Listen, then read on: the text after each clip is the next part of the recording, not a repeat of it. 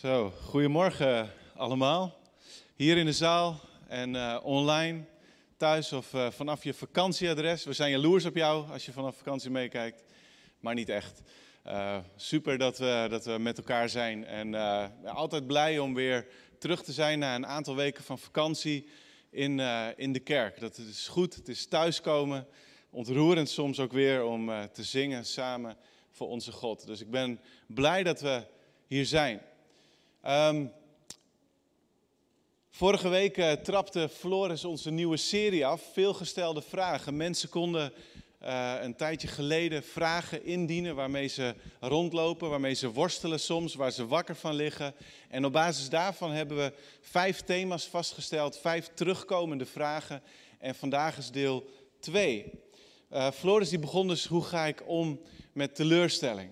En ik wil echt uh, toch nog even zeggen, ik zei het vanochtend bij de soundcheck, maar uh, Floris, echt, ik, ik, ben dankbaar voor alles wat je doet. Uh, maar zeker ook om op zo'n korte termijn zo'n preek voor te bereiden over teleurstelling.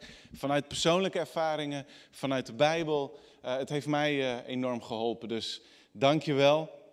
En het heeft ook wel raakvlakken met het onderwerp van vandaag. Hoe ga ik om met genezing?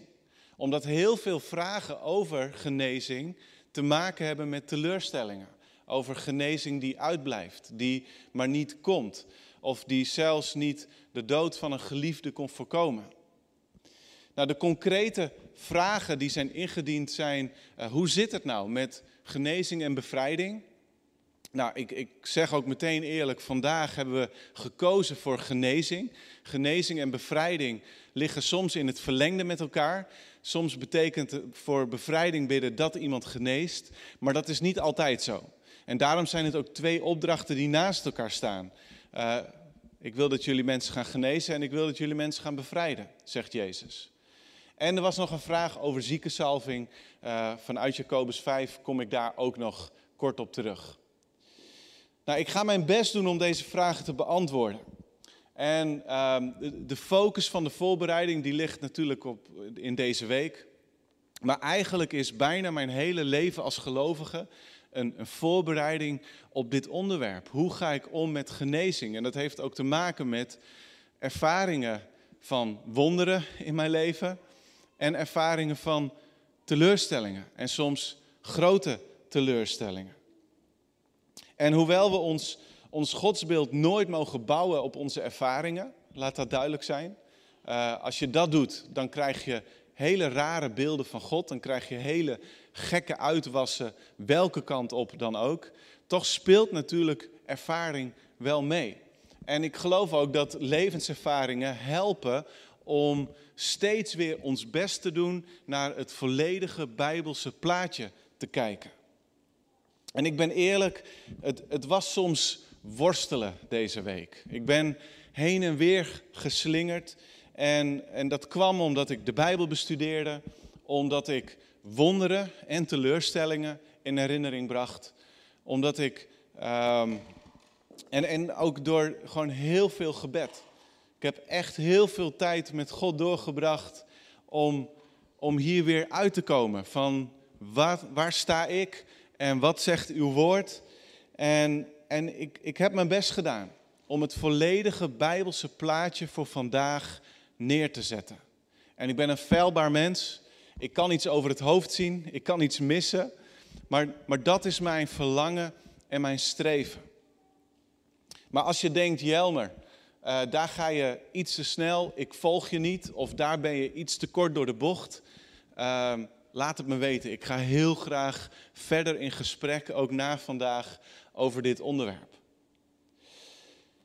Een van de basisteksten als het gaat over genezing zit in de laatste woorden van Jezus. Marcus 16, en daar staan een aantal dingen, maar ik lees even twee stukjes uit vers 17 en 18.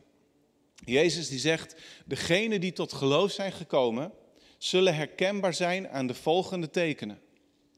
En een van die tekenen is, ze zullen zieken weer gezond maken door hun de handen op te leggen. Dus verschillende krachtige tekenen. En tekenen zijn in de Bijbel, ehm, het Nieuwe Testament spreekt eigenlijk vaker over tekenen dan wonderen. Of de combinatie wonderen en tekenen. Omdat een teken, die zijn, een, een tekenen zijn een bevestiging van datgene van wat je zegt. De prediking wordt bevestigd door tekenen. En een teken wijst ergens op. Het wijst van zichzelf af naar iets wat nog vaak niet helemaal, maar deel werkelijkheid wordt. En het zegt iets over die volle werkelijkheid. En die tekenen zullen gelovigen volgen, zegt Jezus. Waaronder dus wonderen van genezing. En er is geen beperking in tijd en plaats. Er is, er is geen enkele reden om aan te nemen dat wonderen van genezing vandaag niet meer nodig zouden zijn, omdat de kerk er toch al is. Het gaat tot op de dag van vandaag, en gelukkig zien we tot op de dag van vandaag, dat mensen genezen doordat de handen worden opgelegd, doordat ze worden gezalfd, doordat we bidden daarvoor. En daarom wil ik jullie en mijzelf vandaag allereerst uitdagen. We gaan de uitdaging aan om ons geloof te rekken en strekken. Ik dacht, hoe moet ik nou een, een, een preek over dit thema opbouwen? En, en het beeld van, komt misschien door de Olympische Spelen, maar van rekken en strekken kwam in mijn, naar, eh, in mijn hoofd naar voren. Rekken en strekken is heel simpel gezegd. We, we doen een bepaalde oefeningen, dynamisch of statisch, om niet zozeer onze spieren langer te maken, maar wel zorgt het ervoor dat er meer bewegelijkheid is. Zodat je kan groeien in, in de oefening die je doet, zodat het beter lukt, zodat je betere prestaties kunt leveren. En toegepast op ons geloof, we mogen leren om ons geloof te, te doen groeien en ons in geloof uit te strekken naar wonderen en tekenen. En dat kunnen we onder andere doen door de Bijbel te bestuderen. Ik wil met jullie kijken naar een aantal teksten uit het Nieuwe Testament. Allereerst Marcus 5. En uh, even qua context. Jezus die heeft net iemand bevrijd. En hij komt weer aan vlakbij Capernaum, aan land. En een hele menigte is meteen weer om hem heen. En daar worstelt zich Jairus doorheen. Een van de leiders van de synagoge van Capernaum. En hij zegt, mijn dochtertje is doodziek, wilt u komen? En Jezus zegt, ja, ik ga met je mee. En ze gaan onderweg naar het huis en dan gebeurt er het volgende. Onder hen was ook een vrouw, onder die menigte, die al twaalf jaar lang aan bloedvloeien leed. Ze had gehoord over Jezus en ze begaf zich tussen de menigte en raakte zijn bovenkleed van achteren aan. Want ze dacht, als ik alleen maar zijn kleren kan aanraken, zal ik al gered of genezen worden. En meteen hield het bloed op te vloeien en merkte ze aan haar lichaam dat ze van de kwaal genezen was. Op hetzelfde ogenblik werd Jezus zich ervan bewust dat er kracht uit hem was weggestroomd. En dan gebeurt er nog wat en toen zei hij tegen haar, uw geloof heeft u gered. Ga in vrede en wees genezen van uw kwaal. Deze vrouw is al twaalf jaar ziek. En ik, en ik heb het nu even niet gelezen, maar uh, ze heeft al allerlei dokters geprobeerd. En Marcus die zegt, het heeft haar niks opgeleverd. Ze is compleet blut financieel gezien. En eigenlijk is ze er nog erger aan toe dan voordat ze al die dokters ging opzoeken. En zij besluit op een gegeven moment om naar Jezus te gaan. En dat is dapper. Dat is moedig.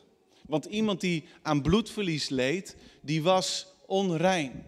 Dat betekende dat je sociaal en religieus in een isolement leefde. Zij mocht niet iemand anders aanraken en niemand mocht haar aanraken, want dan maakten ze andere mensen onrein.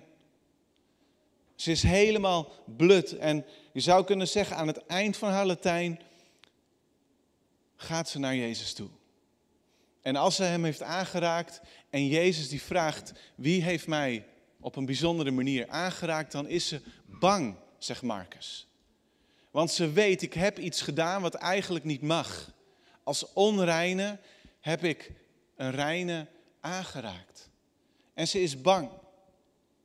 Dus er is een enorme moed nodig geweest en geloof voor deze vrouw om er überhaupt de deur uit te gaan, om dan door die menigte heen te worstelen naar Jezus en hem aan te raken. Maar ze dacht, als ik dat doe, als ik, en dan staat er eigenlijk letterlijk, gaat het om de tassel van zijn mantel. Als ik die aanraak, dan gebeurt er iets. Net als de Joden in die tijd op basis van Malachi 4, vers 2 geloofden ze dat de Messias, de, dat de tassels van de Messias zijn mantel genezing zouden brengen. En de tassels, dat is dat, dat stukje linnen, een kwastje aan de hoeken uh, met een blauw-purperen draad erin verweven, die alle Joden droegen en die ze ook vandaag de dag nog hebben. Maar Jezus gelooft, als ik de Messias aanraak, en dat is Jezus, dan zal ik genezen. En Jezus reageert op haar geloof. Geloof is keer op keer datgene waarop Jezus handelt. Door de hele Bijbel heen zien we dat al. We zien het bij God. Abraham wordt de vader van geloof genoemd, omdat hij zonder er maar iets van te weten en zonder er maar iets van gezien te hebben, naar een land te gaan wat hij niet kent. En te geloven dat hij de vader van vele volken zal worden, terwijl hij 75 jaar is en nog geen enkel kind heeft. En hij moet nog 25 jaar wachten op zijn eerste zoon. En daarom is hij de vader van geloof. Hij ziet iets werkelijkheid worden wat nog niet werkelijkheid is. De vrouw heeft het wonder nog niet gezien, maar ze handelt in geloof, stapt de deur uit, zodat het wonder kan gebeuren. Uw geloof heeft u gered, zegt Jezus. En het woord dat hier vertaald is met redding draagt ook de betekenis van genezing. En ik kan nog heel veel verhalen lezen. Ik, ik lees even een passage uit de, genezing van Bartimaeus, Marcus 10. Jezus vroeg aan Bartimaeus, wat wilt u dat ik voor u doe? De blinde antwoordde, Rabboni, zorg dat ik weer kan zien. En Jezus die zei tegen hem, ga heen, uw geloof heeft u gered. En meteen kon hij weer zien en hij volgde Jezus op zijn weg. Opnieuw geloof. Jezus ziet het geloof van Bartimaeus en hij handelt naar dat geloof. Ons geloof is dus belangrijk. En daarom wil ik jullie allemaal en mijzelf vragen, wat geloof jij? Wat verwacht jij van God? Durf jij je geloof te rekken en te strekken totdat bergen verzet kunnen worden? Jezus heeft ook tegen jou gezegd. En tegen jou en tegen jou en tegen ons allemaal. De, deze tekenen zullen jou volgen. Jij zult kracht ontvangen. Jij zult dezelfde werken doen als ik heb gedaan. Ja, nog meer, nog grotere dan deze. We mogen ons geloof rekken. Lees bijvoorbeeld Matthäus 8 dan er nog maar eens bij. Bij het vallen van de avond brachten ze vele bezetenen bij Jezus. Met een enkel bevel dreef hij die geesten uit. En allen die ziek waren, genas hij. Opdat in vervulling ging wat gezegd is door de profeet Jesaja. Hij was het die onze ziekten wegnam en onze kwalen op zich heeft genomen. Matthäus die verbindt hier de wonderen van Jezus met die bekende profetie van Jesaja 53. En het Nieuwe Testament is er duidelijk over. Jezus droeg onze ziekten weg in zijn lichaam. Zijn striemen zijn ons genezing geworden. En dat is waar.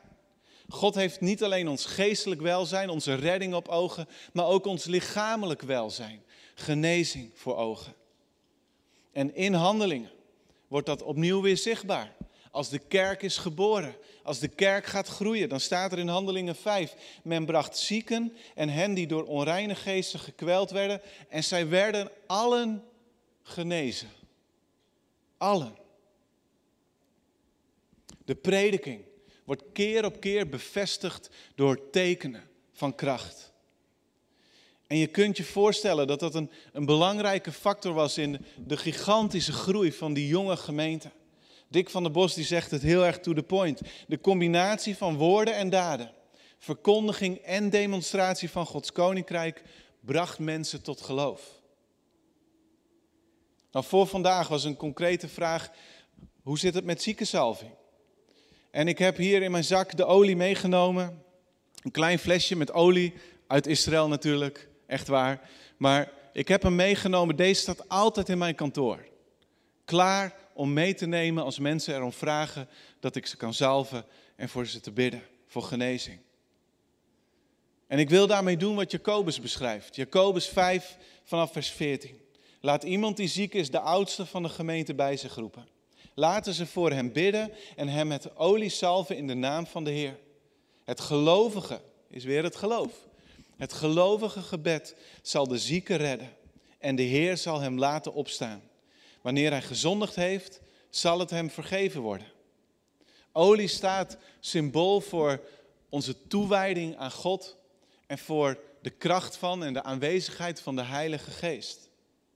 En deze versen die leggen het initiatief bij degene die ziek is. Die moet een uitnodiging doen. Naar de oudsten van de gemeente willen jullie bij mij komen en mij zalven en voor mij bidden. En in onze gemeente, als de vraag heel concreet wordt, zijn dat de leiders van het leiderschapsteam in eerste instantie. Zij functioneren, zij hebben de rol van oudste, opziener, herders van de gemeente.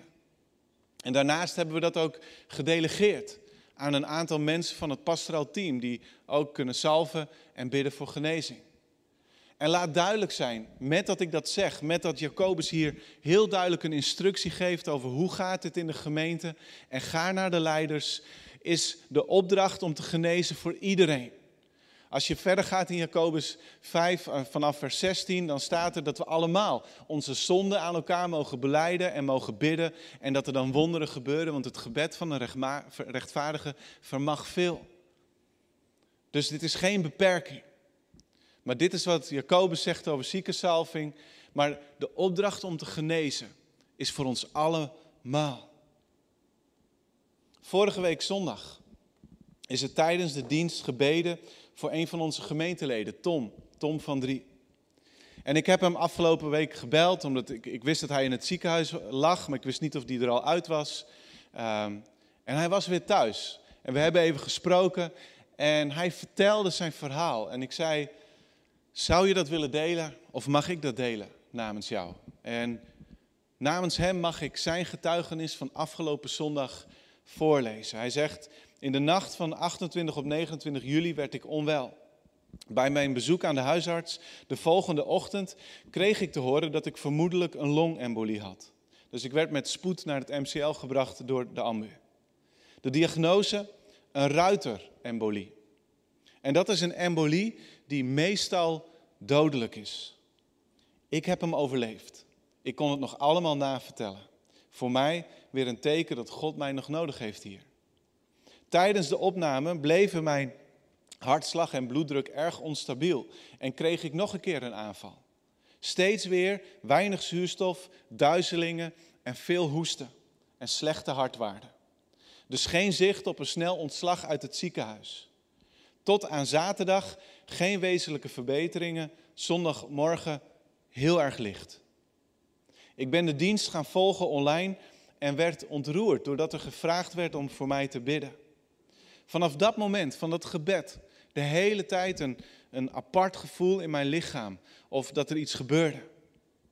Kort na de dienst werd ik weer gecontroleerd. Alleen zei de zuster dit keer niets over mijn toestand. Anderhalf uur later komt ineens de dienstdoende longspecialist mijn kamer binnenlopen met een zeer brede lach op zijn gezicht. En hij vertelt mij, uw waarden zijn zo mooi, we sturen u nu meteen naar huis. Yes. En Tom die schrijft dan, toen werd het mij duidelijk. Dat vreemde gevoel in mij. Wederom had God mij zijn kracht getoond. Hij was het die in mijn lichaam aan het werk was. En dat is mij nu al vaak overkomen. Letterlijk instant wonderen. Sinds ik tot geloof gekomen ben en in onze gemeenschap kom, is dit al vaker gebeurd. Hij heeft een doel voor mij. Iets wat ik moet doen en daarvoor zorgt hij dat ik er nog steeds ben. Op zoveel belangrijke en cruciale momenten in mijn leven toont mijn vader zijn grootheid. Keer op keer. Vader, ik kan alleen maar dank zeggen voor deze mooie dingen die u doet. Van Tom. Ja, zullen we God nog een applaus geven? Dankjewel Tom voor het delen. Dus de uitdaging. Ons geloof rekken en strekken. En ik hoop dat dat gebeurt op dit moment. En toch denk ik dat er ook een valkuil is. We kunnen ook ons geloof in diezelfde terminologie verrekken of overstrekken. En in de sport, als dat gebeurt, als je een spier verrekt of overstrekt, dan in meer of mindere mate ontstaat er een scheurtje in een spier of ook een, of een pees, waardoor je bewegelijkheid afneemt of zelfs tijdelijk onmogelijk wordt gemaakt. En dat is ook wat er kan gebeuren. Als het gaat hierover dat er schade optreedt in je geloof, in je vertrouwen in God, waardoor je relatie met God wordt verstoord. Als je tenminste niet het hele Bijbelse verhaal voor ogen houdt. En iedereen kan zich, denk ik, hier wel iets bij voorstellen. Ik heb vol geloof gebeden, volhardend. Maar God heeft niets gedaan. Waar is God? Zijn wonderen voor vandaag. Is God überhaupt wel echt? Bestaat Hij? Wat is er mis met mij? En zelf heb ik die vragen allemaal gehad en worstel ik er nog steeds wel mee. Ik vind genezing ook een spannend onderwerp. Omdat ik zelf de teleurstelling ken van onbeantwoord gebed. Waar ik vol geloof voor heb gebeden. Of letterlijk al 18 jaar voor bid. En nog steeds gebeurt het wonder niet. En ik zeg tegen mezelf dan, mijn teleurstelling mag nooit God kleiner maken. Mijn teleurstelling bepaalt niet mijn beeld van God. God wil genezen, God kan genezen. En daarom mag ik mezelf, en dat heb ik zeker de afgelopen week opnieuw gedaan, mag ik mezelf uitdagen. Mag ik met geloof blijven bidden. Mag ik er alles aan doen om mijn geloof te laten groeien. Maar ik wil wel een compleet verhaal brengen. Volgens sommige gelovigen geneest iedereen. Als maar de juiste stappen worden gezet en als de belemmeringen die er kunnen zijn worden weggenomen. En het gaat dan om de belemmeringen die langskomen in de volgende Bijbelgedeelte. Ik lees drie stukken achter elkaar. Allereerst Matthäus 13. Jezus die zei tegen hen, nergens wordt een profeet zo miskend als in zijn eigen stad en in zijn eigen familie. En hij verrichtte daar niet veel wonderen vanwege hun ongeloof. Marcus 9. Toen Jezus zag dat er een grote groep mensen toestroomde, sprak hij de onreine geest op strenge toon toe en zei: Geest die doof en stom maakt, ik gebied je, ga uit hem weg en keer niet meer in hem terug. Onder geschreeuw en met hevige stuiptrekkingen ging hij uit hem weg. De jongen bleef voor dood achter, zodat de mensen zeiden dat hij was gestorven. Maar Jezus pakte hem bij de hand om hem overeind te helpen en hij stond op. Johannes 9. In het voorbijgaan zag Jezus iemand die al vanaf zijn geboorte blind was. Zijn leerlingen vroegen, Rabbi, hoe komt het dat hij blind was toen hij geboren werd? Heeft hij zelf gezondigd of zijn ouders? Hij niet. En zijn ouders ook niet, antwoordde Jezus. Maar Gods werk moet door hem zichtbaar worden. Dus de drie belemmeringen die langskomen zijn ongeloof, demonische gebondenheid en zonde in iemands leven. En, en laat ik er dit voor, erover zeggen, en dat is voor sommigen al vervelend. Sommige mensen vinden al lastig dat ik dit ga zeggen en die worden er misschien zelfs boos en verdrietig van. Maar goed, soms is het nodig om pijnlijk geconfronteerd te worden omdat, zoals Paulus dat ook een keer zegt, het juiste verdriet en boosheid zorgen voor bekering en de goede weg weer opgaan. Maar ongeloof, gebondenheid en zonde in jouw leven kunnen redenen zijn dat genezing uitblijft. De eerste tekst laat het duidelijk zien. De ongeloof bij de omgeving zorgt ervoor dat zelfs Jezus weinig wonderen en tekenen kan doen. En hij wijt het aan hun ongeloof. En keer op keer, we hebben het gelezen, vraagt Jezus juist om geloof. En als hij geloof ziet, dan doet hij een wonder. Demonen kunnen ziekte veroorzaken. En bevrijding kan een sleutel zijn tot genezing. We hebben dat gelezen in Marcus 9. En wat ik aan het begin zei, niet iedere ziekte komt door demonische gebondenheid.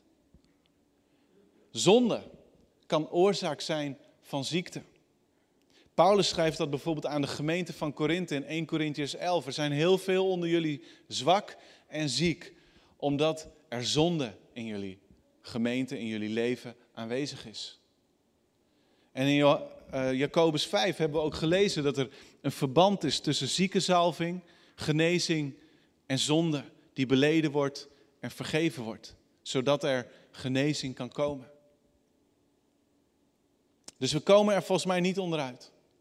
Dat we altijd een stuk zelfonderzoek moeten doen als we bidden om genezing, als we genezing willen ontvangen, als de omgeving bidt om genezing. Allemaal moeten we dat zelfonderzoek doen. En toch, laten we nooit zeggen dat er altijd een reden is bij de bidder, bij de ontvanger, waarom genezing uitblijft. Het is onbijbels en onbarmhartig om te zeggen dat er altijd een reden, ongeloof, demonie of zonde is als genezing uitblijft. En ik wil vandaag geloof bouwen. Ik heb gebeden voor mensen die zijn genezen.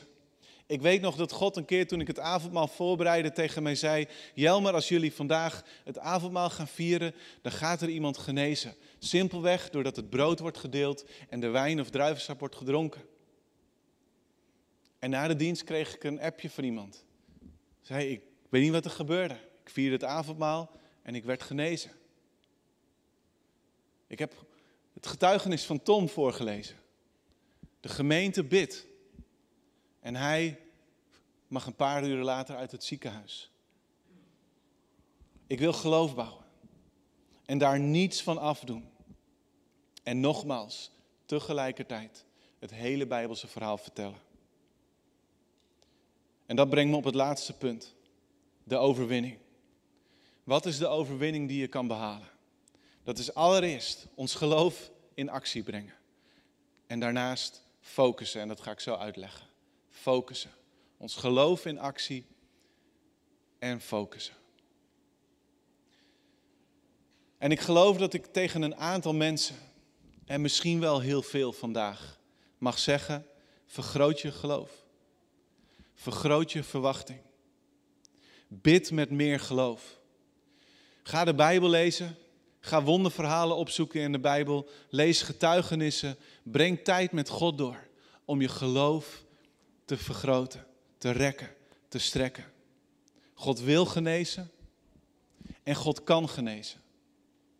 Hoe mooi is het als we mogen zien wat Handelingen 8 beschrijft. Lezen jullie mee. Alle inwoners van Samaria luisterden met grote belangstelling en vol ontzag naar wat hij zei toen ze de wonderen zagen die hij verrichtte. Veel mensen werden bevrijd van onreine geesten die hen onder luid geschreeuw verlieten.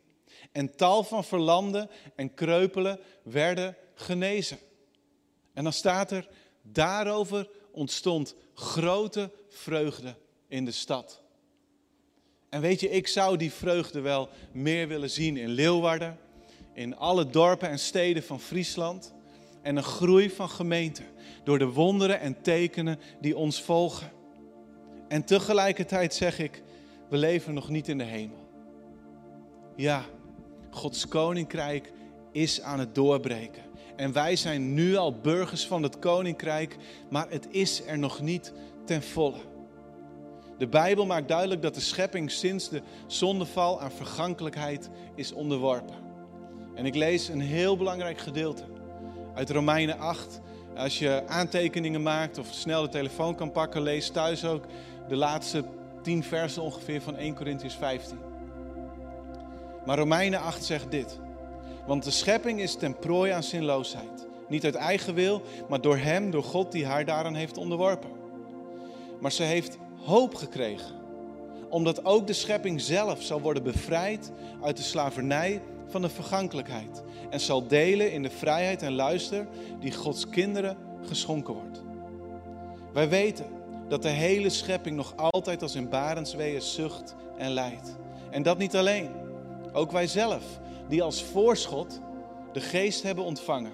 Ook wij zuchten in onszelf in afwachting van de openbaring dat we kinderen van God zijn. De verlossing van ons sterfelijk bestaan. In deze hoop zijn we gered. Als we echter nu al zien waarop we hopen, zou het geen hoop meer zijn. Want wie hoopt er nog op wat hij al kan zien? Maar als we hopen op wat nog niet zichtbaar is, blijven we in afwachting daarvan volharden. En deze paar versen, daar kun je een hele preek over schrijven. Maar wat in ieder geval duidelijk wordt, ook als gelovigen, zuchten we nog. Zuchten we in onszelf in, in afwachting van de openbaring dat we kinderen van God zijn. En de verlossing van ons sterfelijk bestaan. Paulus zegt, we hebben een onderpand gekregen en die is geweldig en die is groot, maar het is een onderpand van iets wat nog veel groter zal worden en zijn. We zien in wonderen en tekenen voorproefjes van dat wat nog moet komen. Onze hoop is zeker, maar het is ook een hoop op wat nog niet ten volle is. En ik ken mensen waar met heel veel geloof voor is gebeden. Die niet beter werden en zijn overleden. Maar die tot op het laatste moment toch konden zeggen. En nog steeds geloof ik dat God liefdevol en rechtvaardig is. Ik ken mensen die zelf met heel veel geloof hebben gebeden. Of die nog steeds aan het bidden zijn. Waarvoor heel veel andere mensen hebben gebeden. Waarvoor in geloof zelfs genezing is uitgesproken. Ze leven niet in zonde. Ze hebben niet te maken met demonische gebondenheid. Maar ze zijn nog steeds ziek. Sommigen lijden iedere dag pijn. Anderen zitten in een rolstoel. Weer anderen worden beperkt in allerlei opzichten in het dagelijkse leven. En nooit zal ik tegen hun zeggen: Je geloof was niet groot genoeg. Er moet wel zonde zijn. We moeten vast nog ergens bidden voor een demon die je in de macht heeft. Velen van hen leven met God en ervaren daadwerkelijk dat ze hun ziekte met God kunnen dragen. En dat hun vertrouwen in Hem er niet minder op is geworden. En dat God hun gebruikt ondanks en juist door hun ziekte heen. En voor hen zijn de woorden van Bonheuver werkelijkheid geworden. Ik heb het bijna zes jaar geleden ook wel eens gelezen. Maar Bonheuver die zei op een gegeven moment het volgende. Juist daar waar ik ten onder dreig te gaan, kan het besef in mij ontluiken dat ik niet anders kan dan mij te laten vallen in de hand van de eeuwige. Dat is soms het wonder van Gods nabijheid. Tweede deel noemde ik focussen. En met focus bedoel ik dit. Focus ten diepste niet op het wonder, maar focus op de God van wonderen. Dat is zo belangrijk. Omdat zelfs als het wonder dan uitblijft, God nog steeds God is. Een goede God in wiens handen jij veilig kunt vallen.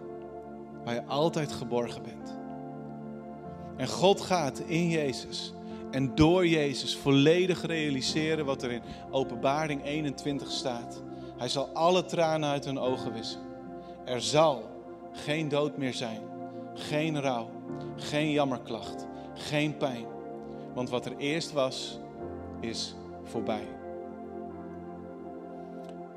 Ik denk dat ik dit hele punt kan samenvatten met een paar woorden van Wilkin van de Kamp die zegt dit. Elke keer als God zijn woord bevestigt met genezingen en wonderen, is dit een lichtstraal in de duisternis.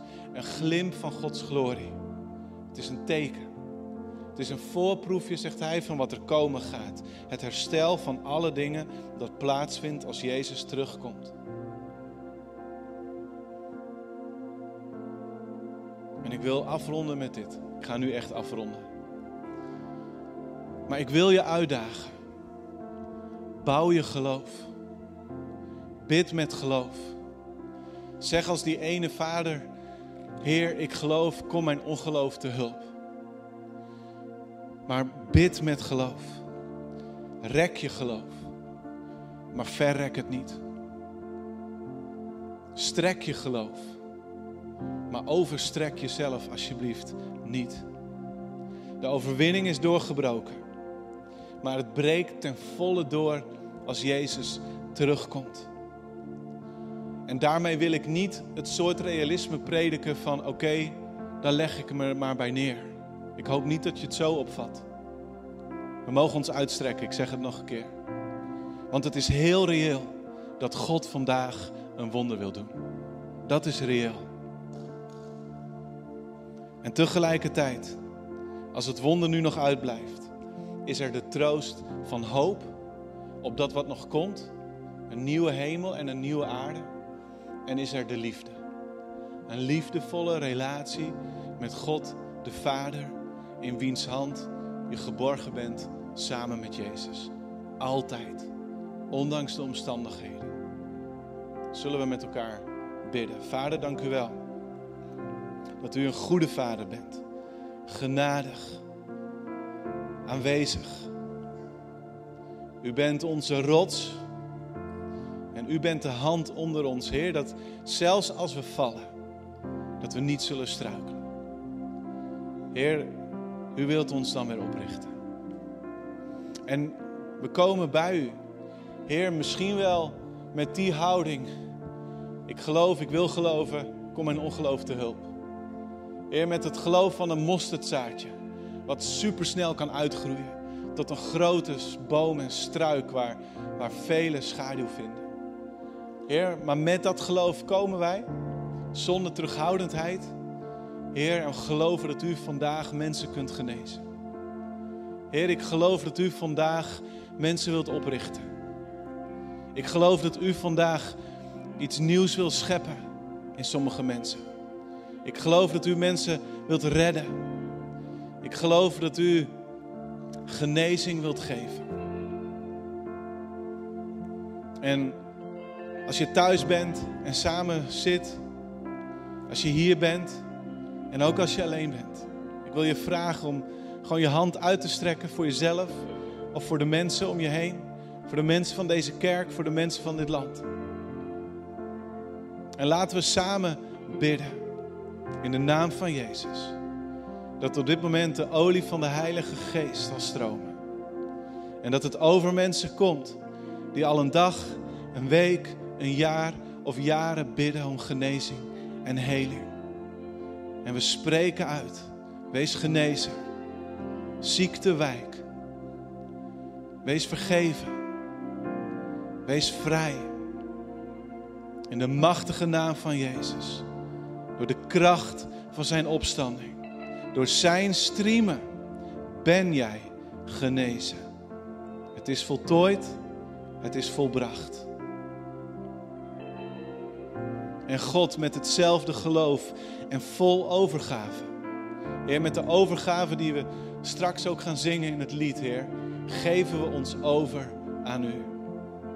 Heer, wat er ook gebeurt, hoe het ook verder zal gaan. Heer, ook al moeten we wachten en zelfs al blijft het uit. U bent mijn Vader en ik omarm U en ik pak uw hand of ik val erin neer om te rusten en niet in eigen kracht, maar door uw kracht weer opgericht te worden. Heer, u, u knakt het gebroken riet niet. Ook niet als het hier om gaat. Heer, ik bid om uw zegen. Over ieder van ons, waar we ook zijn. In Jezus' naam. Amen. Zullen we gaan staan? We gaan een lied zingen, I Surrender. En het is een lied van overgave. Misschien ontvang je tijdens dit lied genezing. Misschien ontvang je tijdens dit lied redding. Misschien ontvang je tijdens dit lied nieuwe hoop. Voor het wonder waar jij op wacht. En wat sowieso in de nieuwe hemel en aarde werkelijkheid wordt. Zullen we ons uitstrekken naar God? I surrender.